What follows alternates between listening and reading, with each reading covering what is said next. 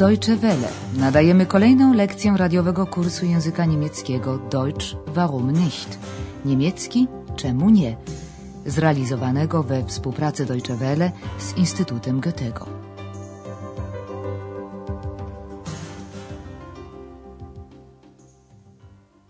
Liebe Hörerinnen und Hörer.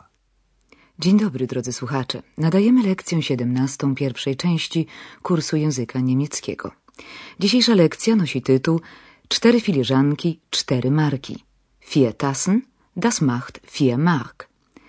W poprzedniej lekcji towarzyszyliśmy Andreasowi na niedzielnym plimtargu, na który wybrała się także pani Berga. Andreas próbował namówić ją na kupno szala. Möchten Sie vielleicht ein Tuch? Andreas zachwalał szal jako szykowny, szyk. Mówiąc to, użył zaimka osobowego dla rodzaju nijakiego S. Es ist sehr schick. A więc on jest bardzo szykowny. Jak widzimy, rodzaj gramatyczny rzeczownika szal w języku niemieckim jest inny niż w polskim. Pani Berga nie dała jednak się namówić. Dostrzegła za to interesującą ją książkę. Właśnie tej książki szukam, powiedziała. Genau das Buch suche ich. Ponieważ, jak słyszeliśmy, szukała jej od dawna, była zdecydowana ją kupić. O książce, która w języku niemieckim jest rodzaju nijakiego, pani Berga również mówi es, Gut, ich nehme es. czyli dobrze, biorę ją. Nic jednak z tego nie wyszło, bowiem transakcji sprzeciwił się ex, oświadczając z mocą tej książki nie sprzedasz. Das Buch verkaufst du nicht. Teraz domyślamy się już, że chodzi o książkę, z której w życie Andreasa wskoczył ex. On sam jest do niej bardzo przywiązany, wręcz kocha tę książkę. Ich liebe es. Zostawmy na chwilę naszych bohaterów i przejdźmy się po jarmarku. Znaleźć tu można masę najdziwniejszych przedmiotów i spotkać mnóstwo ludzi polujących na okazyjny zakup. Właśnie jakaś pani ogląda bluzkę.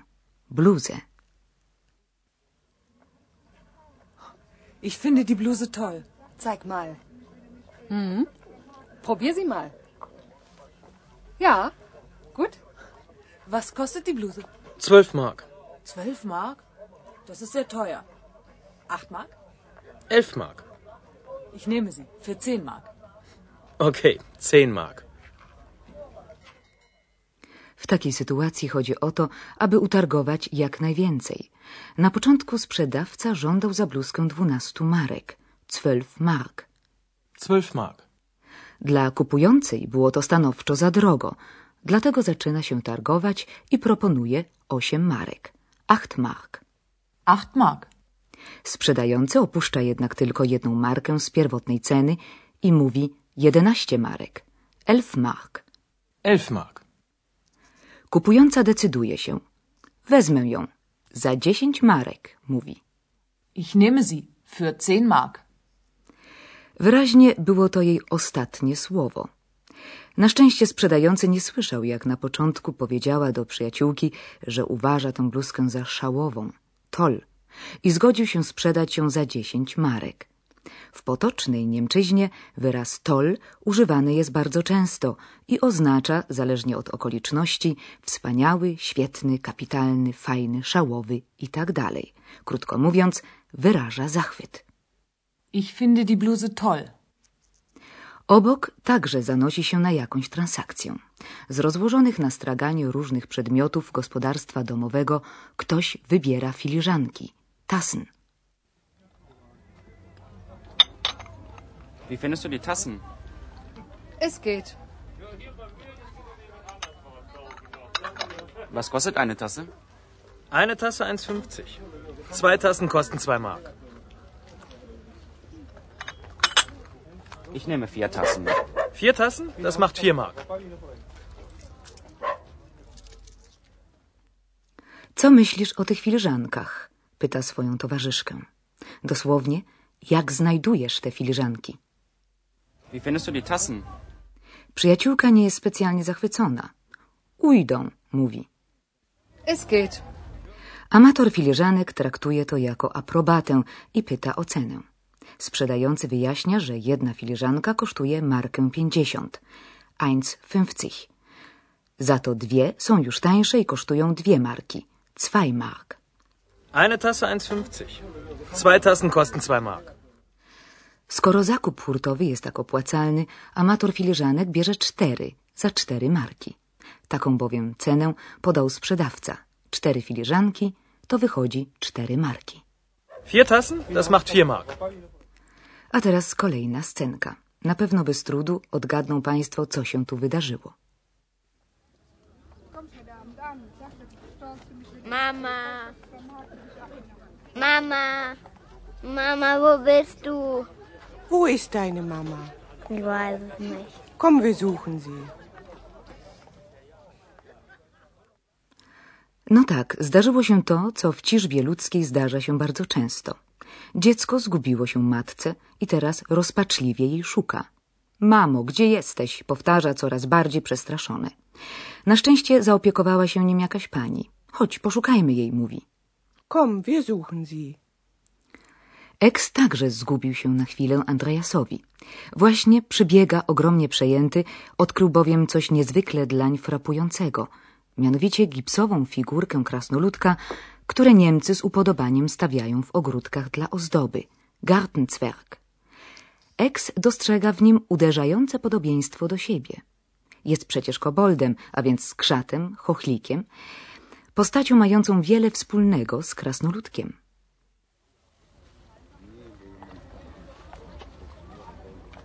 Andreas, schau mal, ein Kobold. Nein, Ex. Das ist ein Gartenzwerg. Wie bitte? Weißt du, die Deutschen finden Gartenzwerge toll. Ich auch. Bitte, ich möchte auch. Ach, Ex.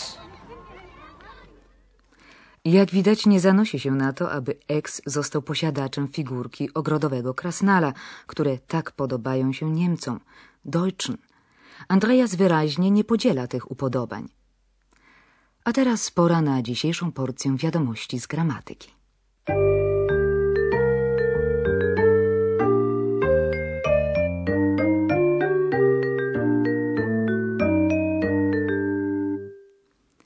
Ostatnio zajmowaliśmy się trybem rozkazującym czasowników. Dzisiaj jego ciąg dalszy. Dla drugiej osoby liczby pojedynczej ty, du, czasownik w formie rozkazującej przyjmuje postać zeig, probie, a więc bez końcówki osobowej st i zaimka osobowego du. Zeig mal. Probier die Bluse mal. Poznaliśmy dziś również zastępczą równoważnikową formę dla rzeczowników rodzaju żeńskiego. O przedmiocie rodzaju żeńskiego mówi się sie.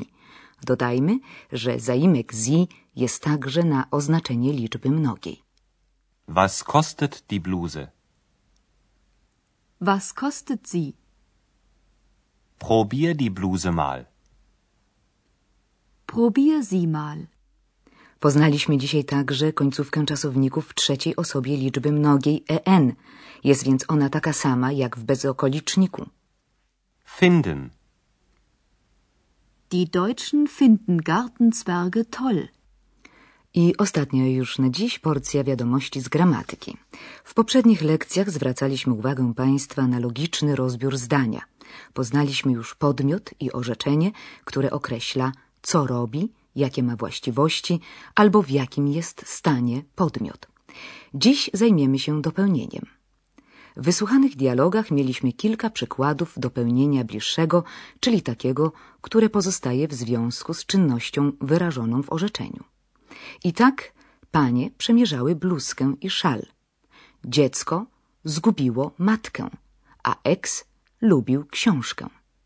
W języku niemieckim dopełnienie bliższe stanowi rzeczownik lub zaimek, których przypadek zależy od użytego czasownika. W naszych przykładach przypadkiem jest biernik, czyli po niemiecku akuzatyw. Na przykład Probieren. Die Frau probiert die Bluse. Die Frau probiert das Tuch. w kolejnym przykładzie orzeczeniem jest brać, nehmen. Nehmen. Ich nehme die Bluse. A teraz szukać, suchen. Suchen. Wir suchen deine Mama. Wir suchen sie. I wreszcie kochać. Lieben. Lieben. Ich liebe das Buch. Ich liebe es.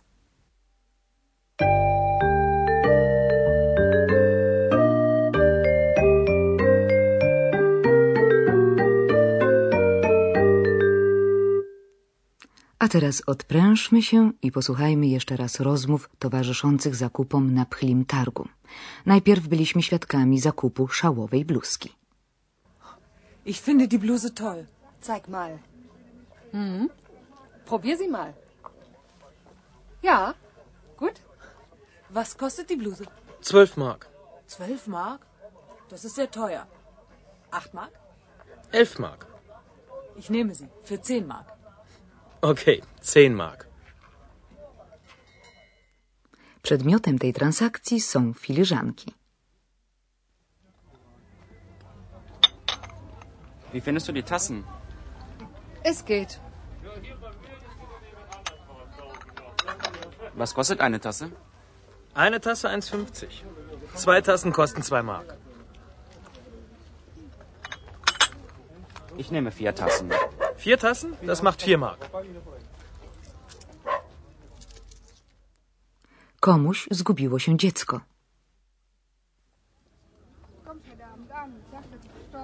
Mama. Mama. Mama, wo bist du? Wo ist deine Mama? Ich weiß es nicht. Komm, wir suchen sie. Nagle słyszymy podniecony głos Eksa. Andreas, spójrz, kobold.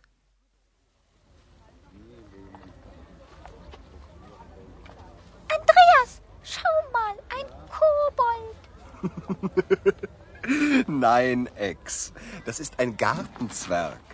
Wie bitte? Weißt du, die Deutschen finden Gartenzwerge toll. Ich auch. Bitte, ich möchte auch. Ach, Ex. Niestety, Eks nie dostanie figurki ogrodowego krasnala.